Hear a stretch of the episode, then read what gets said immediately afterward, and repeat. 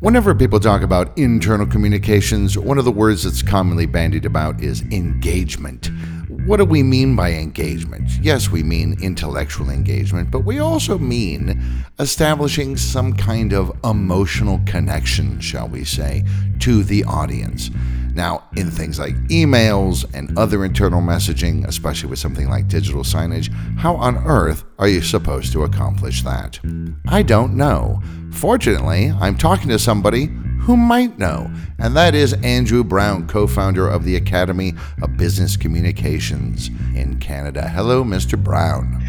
Good day to you, Derek. How are you? I'm quite good, actually. I'm, uh, I'm, I'm feeling like uh, we should have an emotional bond at the end of this uh, talk. I, I, I like to think so. Uh, we won't get too touchy feely. Uh, like your intro, where you suggested I might be able to provide some light on the topics. all right, but uh, things things should go quite nicely. But try not to cry. Oh, oh, all right, all right. Uh, thank you, everybody, for listening to this episode of Digital Signage Done Right. Don't forget that you can subscribe to this podcast, I say again, and you can follow along with a full transcript of our conversation on the Visix website under Resources Podcasts. Whether you're using digital signage or not, our podcast gives you practical tips for communications and content to better engage your audience. I'm Derek DeWitt. Welcome to Digital Signage Done Right. Okay, uh, emotional connection. Uh, Andrew, what do we mean when we say that? It is a feeling, let's face it. Uh, emotional connection is a feeling, and some may call it loyalty, but it, it's really a feeling that your purpose as an employee is, at least in the short term, aligned with helping the organization achieve its goals. And as you spend more time, and it really is largely a function of time with an organization, that feeling expands or deepens, depending on what metaphor you want, to the point where you actually, again, feel your professional identity and parts of your personal identity are defined by your fulfilling the goals of the organization. Huh. So kind of like a, a, a, coming together of external and internal um, goals and, and motivations. Exactly. There is an alignment. You are one. You've you've consumed the Kool-Aid. You feel part of something bigger than you. You are connected to the organization and it is emotional. Hmm. So, why do organizations try and uh, establish or sustain these connections? Uh, what's in it for them? Do, do, they just get like more productive workers, or you know, happy cows make happy milk, or? Why? Why would they spend time doing this? Because they didn't used to actually, I would say that over the years, there's been uh, a back and forth as to the degree to which organizations have devoted time, resources, energy, and it is uh, based on certain values of people as to whether or not it is important or not. But what's in it for them? Key. When employees have that alignment that emotional connection to an organization it is a huge time savings and a cost savings and a risk reduction for the organization. Employees you know they'll buy into most if not all of those cultural values and the behaviors that are acceptable in that organization, regardless of the nature of those behaviors. I, I, I think of a client from years ago that had a very deceptive culture, a very lying culture, where the leaders throughout the organization would promulgate lies. And it became just part of it. And everyone started to accept it. And people bought into it and they reinforced it and they lied themselves. So it doesn't matter the nature of the behaviors. That's the that's I think the eh, important thing to remember. It doesn't necessarily have to be positive things. We like to think that it's positive. What's important to remember is that having an emotional connection to an organization doesn't mean an employee is more competent, right? It doesn't mean they're more competitive or they're more in- innovative. It makes them go along with the organization and its priorities. In that sense, having an emotional connection makes employees, if you will, less disruptive to the organization's way of doing things. And understandably, having an emotional connection with an organization then is, I'll call it a double edged sword. An employee buys into the the company's values, acts in ways that are acceptable, but it makes it difficult to operate outside the box.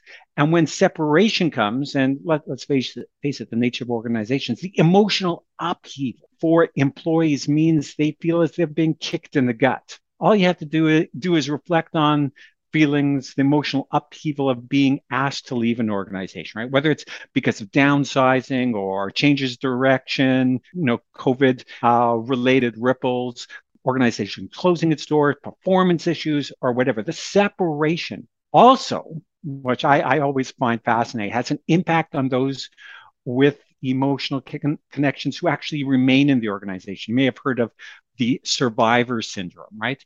It's a feeling of guilt that people who stick around, they have a feeling of loss for the relationships they've had. But what is what is really essential is that there's that that separation undermines that implicit contract that organizations have with all existing employees. That is, their system, their way of doing things works. And that, that emotional break that's caused by survivor syndrome is multi-layered and, and very disruptive. So emotions are that double-edged sword. They enhance continuity and uh, alignment. Uh, they make sure that there isn't disruptions. But if there's any kind of proof point where that contract, that system of beliefs is broken uh, or feelings broken, it's devastating for all those involved, the people within the organization as well as those who leave.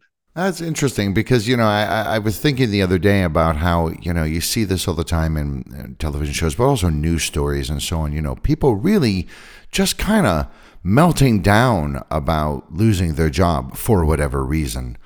I've always kind of thought, oh my God, just go get another job. I mean, I know the job market is what it is. And if you're, I don't know, if you're a coal miner and the whole area is going to solar power, obviously coal mining skills are not going to come into play. But I always sort of approached it from an intellectual perspective. And I never really, it never really sunk in until just now, uh, you talking that, oh, that's because there is this kind of perhaps, um, extra logical emotional connection. Uh, it's almost like you're you're part of the tribe to a certain extent. You know, I mean, the, in the old days, uh, kicking people out, exile was a very severe punishment, and it wasn't just because you lost the safety and security of the city state, for example. And now, good luck out there on the road with uh, you know the barbarians and the uh, the, the robbers and, and the bears, you know, but but also like you know you really do have this uh, maybe an emotional connection that gets suddenly uh, severed. Yeah. Well, well, think of it um, on a smaller level, uh, social ostracism, right? If you're part of a group and all of a sudden you're on the outs of the group, that can be really disruptive. And I mean, even if you go take to the extreme, uh, solitary confinement. You know, people establish emotional connections with their jailers as well, just because of the need for social connection. And, and so there's that psychological layer that comes with being in solitary confinement. But any kind of social being pushed out of a group is inherent. We're, we're social beings, but we need to develop emotional connections in order to survive. Now, why do you think that is? Do you think that that just comes out of our, you know, our um, our history as a species? Uh, and is it, you know, of course, then we get into the question of, uh, you know, can can memories and things like this be uh, genetically encoded as they are for some animals? You know, obviously, like I said, way back when, you know, saber-tooth tigers roaming around out there, hey, it makes sense to stay with the group. But I mean, in today's society, you know, there are plenty of opportunities for connection, right? Yeah, we'd like to think that we've evolved from those species, but at the heart, we're still hunter gatherers, right? And emotional connections provide things that we as human beings seek to some degree in all of our social relationships, like psychological safety, uh, a sense of belonging, predictability, a sense of social order. You know where you are, where you belong in the group, and you get a sense of community. And you also have power to influence. All those things are wrapped up in the need to establish emotional connections with one another and with our systems of one another, that is, groups and organizations. Just consider a sports team that you followed enthusiastically and cheer for, right? You, you are tethered to a community of people with a shared goal, and that goal is usually beat other teams, right? And over time, you're comfortable with knowing who in the team are superstars and how they're going to perform, sometimes while competing and sometimes off the field. You may even forgive people, apologize for players' bad behaviors. Think of that emotional roller coaster you go through when the team does well or poorly. You have an emotional connection to an organization, and that's an organization which you don't have the additional reinforcements caused by you know, bringing your personal effort and receiving compensation. Yeah, that's very true. I mean, if my team wins or doesn't win the Super Bowl or the uh, World Series, I personally get no benefit from it. No, except that part of that community, that that dopamine hits, that uh, the endorphins that kick in, that get the you know the, the pleasures being stimulated, and, and largely that is a social construct. We create that because we are part of a group. Okay, so an organization wants to establish emotional connections with its uh, with its uh, staff its employees, and obviously its customer base as well. And then once that's established, sustain that. How do they do this? That's a long question, but I, think one way to tackle that is by addressing some questions that feed into how organizations. So I'm going to break it down into a few parts. So, one, what are some of the myths about how, when, and why to create an emotional connection. So if we if we want to figure out how to do it, we've got to understand some of the myths. Uh, what are some of the obstacles creating uh, emotional connection? Again, if you want to create an emotional connection, you've got to be aware of those obstacles, understanding the right circumstances for creating an emotional connection, and some of the foundations that have to be in place. So you see lots of lots of bits and pieces. So let me tackle some of the myths first. And this, you know, these are endemic in organizations. You can't buy emotional connections. You so you you can buy compliance with rules.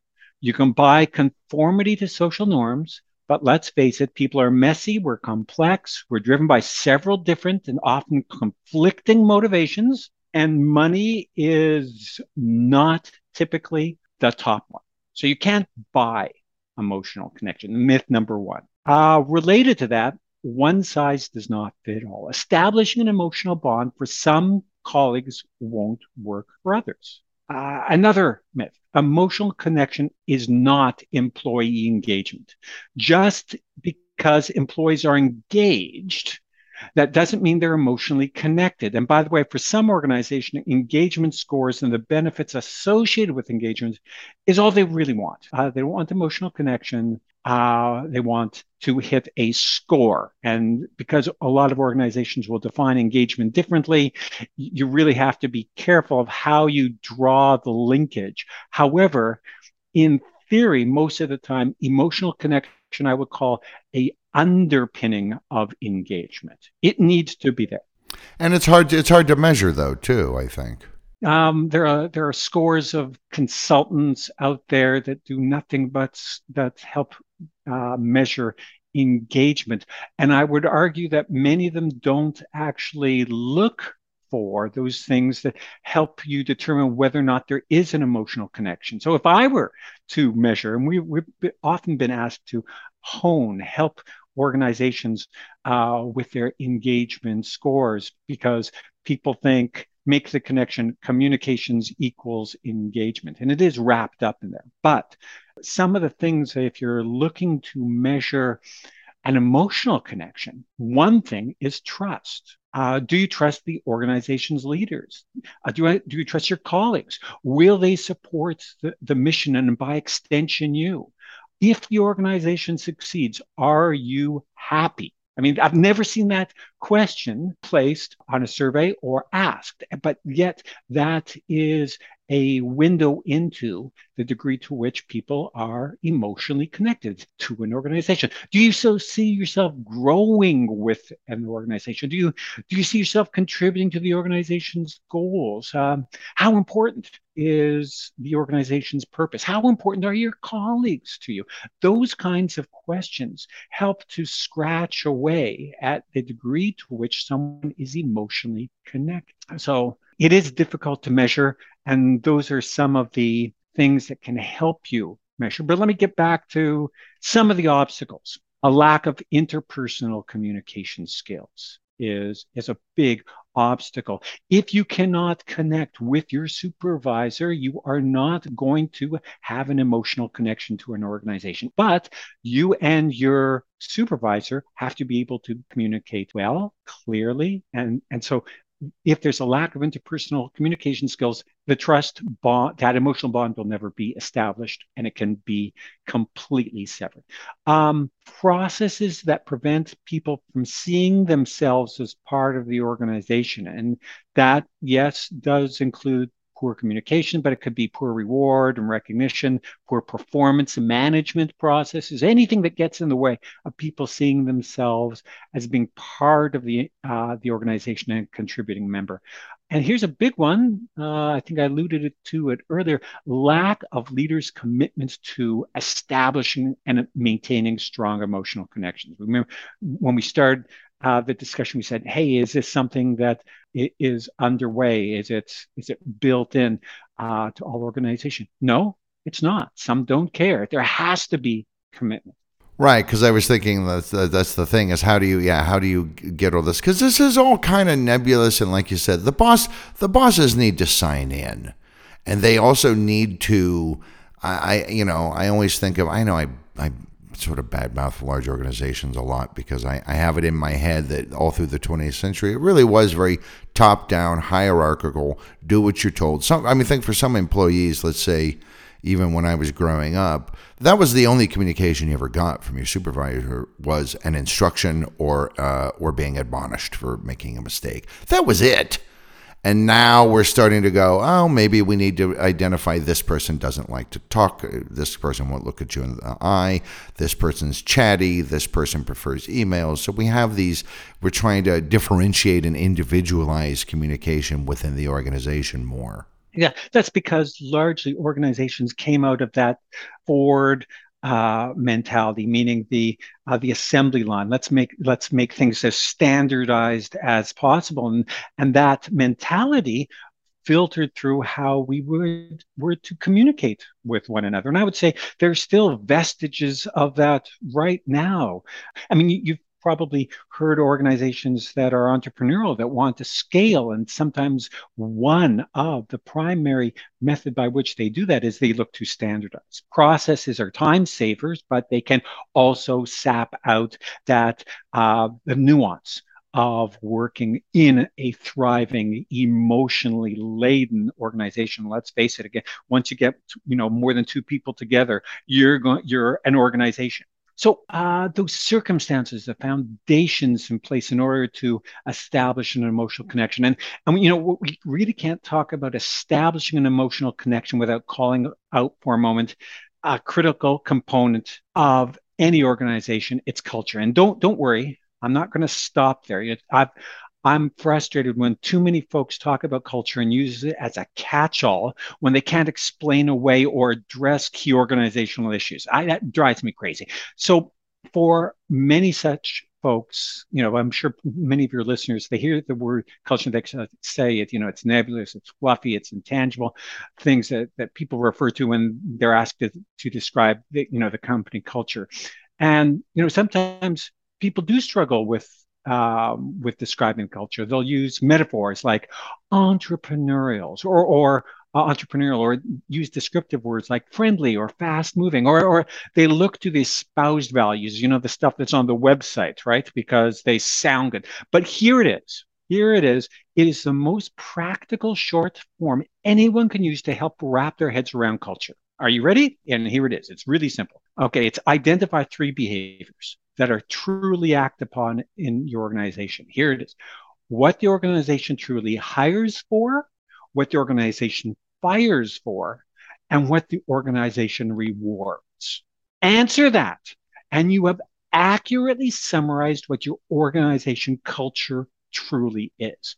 I just think about one organization that was a client that had espoused some awesome uh, values about uh, creativity and inclusiveness and uh, equality, and yet it was the person, or rather, a couple people who gener- generated more revenue than anyone else within the firm. They could make other people feel lousy. They could uh, run rush up over processes, and, but the organization kept them, and they kept on rewarding them. And so that organization, by its actions, by who they hire, who they reward, and who they fire, really demonstrated what the organization was all about the culture. So first thing in in establishing emotional connection is to make sure that your organization culture wants to establish an emotional connection. I know that sounds silly, but again, think about the the real values, the real priorities of the culture. If that's not really on the agenda,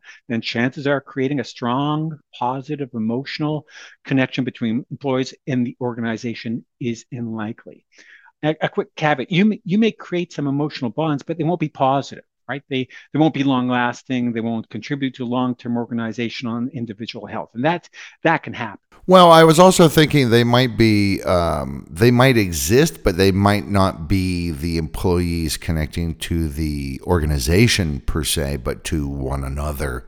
You know, like I just I just read a whole book about um, TSR, the company that invented Dungeons and Dragons, once they had a new leader, the leadership really they were focused on on books, not the games so much. They didn't really understand the games. They thought creatives were interchangeable, and so people, you know, for some of the people who got hired, they'd grown up as kids playing the game. So this was a dream come true job, and they connected with the other creatives the other creatives you know these these giants of art and writing and, and imagination and creativity who had been their heroes were approachable and friendly and they absolutely loved it. And there was this big deep emotional bond between the people but management just treat them like garbage basically. They they would go on these random firings you know and things like this. And and so the place ultimately had it had this weird dual emotional life.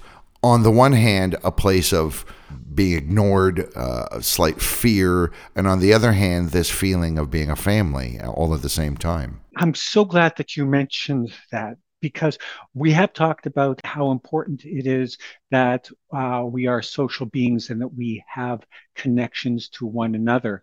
And there are five key areas if we actually want to build an emotional c- connection. And certainly one of them is colleagues. But before I get there, I just want to stem off the discussion of culture because in addition to making sure that your organizational culture truly wants to establish an, uh, an emotional connection, there must be from that deliberate action. That is, building a strong emotional bond must be intentional. It's not enough for a company's culture to be supportive of creating and nurturing an emotional bonds. There must be action supported by resources, time, commitment to monitor it, measure and refine, and put another way, don't build one by accident. Now, I want to bring up your point because this is the third foundation or the, uh, that needs to be in place when it comes to building and sustaining emotional connections. And it's it's there must be a focus on five areas to build connection. One with this gets the most play organization purpose, that thing that rallies everyone around and is meant to guide and inspire, right?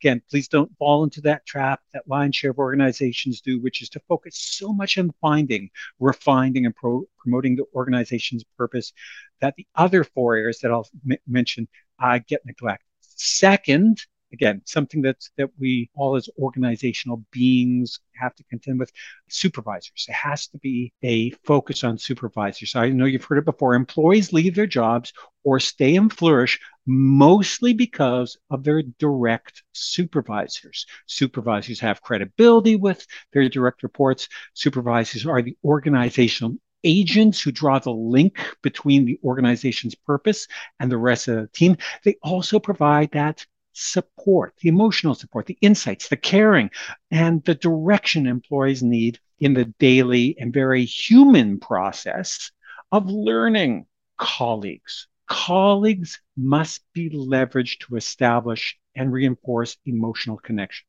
The good thing is, hey, we're human. So for the most part, we are social. We look for our work colleagues as opportunities to build strong emotional relationships. Right. We're going to kind of do it a little bit all on our own. Exactly. Two other areas the task at hand, that is the series of job responsibilities that employees have. You know, is that task structured in a way that people enjoy them? Which, by the way, must include identifying where things don't go right and ways to improve them. Right? We are learning beings. We don't establish an emotional connection easily with our task, but if we make errors and then we correct, well, then we start to build a stronger connection. And the fifth area is standards, believe it or not. Just think about the job standards that every employee must buy into. Just in the last few years alone, organizations of all shapes and sizes have spent oh, got to be thousands of hours rolling out trainings and policies to help ensure tasks comply with standards. For instance, to help employees avoid being attacked by uh, cyber criminals. Right? These particular standards actually transcend any specific product or service, but focus on process standards. And whether the, they're process standards or product standards, organizations really need to devote time to help employees feeling that these standards are critical to the organization and their own well being. So there you have it standards, task at hand, colleagues, supervisors, and organization purpose. Those are the areas that any organization that really wants to focus on emotional connection. And again, back to just uh, up to the next level. So you've got those five components. So there's got to be deliberate action and there's got to be a organizational culture that values it. Those components, all of them have to be in place in order to establish a connection. I hope I haven't exhausted everyone. no, are you kidding? we talk forever about this stuff. We're not going to. We'll save that for another time. Establishing emotional connections is not something that happens haphazardly, and just because employees will naturally tend to do some of that themselves doesn't mean that organizations shouldn't actively engage in creating an environment that fosters and sustains uh, emotional connections between workers, between uh, workers and their supervisors, and between workers and the organization as a whole. Well, uh, in, super interesting stuff as always, Mr. Brown. Thank you for talking to me today. It's been a pleasure. You know, I love being able to come and sharing some frameworks and some stories and some thoughts that will help your listeners in this case, uh, establish or at least reflect on how they are establishing and uh, sustaining an emotional connection with their teams or with their colleagues or with their task or with their standards, but hopefully providing enough so that people have some direction, some deliberate, some sense of agency over this. Righto. Uh, Mr. Andrew Brown is co founder of the Academy of Business Communications. Uh, you can find a link to that website on the transcript page on the Visix website for this episode, and of course the previous ones that Mr. Brown has also been involved with. Or you can always go to fixmycoms.com, and uh, that will also redirect you to the Academy of Business Communications. Uh, they're up there in Canada, but they constantly consult with organizations of all types to try and streamline and modernize uh, the way that they communicate. Which uh, it's it's a moving target. It's always it seems like it's always changing every every year now. I I look at. Uh, things on the web and I go, well, all that stuff from a couple of years ago is gone. now we're talking about new stuff. I, I like to summarize our mandate as we like to help organization make their employee communications suck less. Always a good goal. Suck less. That should be like a company motto. We just want to suck less. All right. Well, thank you everybody out there for listening to this episode of Digital Signage Done Right. For more free stuff, head to resources on Visix.com for guides, videos, and more to help with your visual communications. Please subscribe and share, and contact us for information about our digital signage solutions.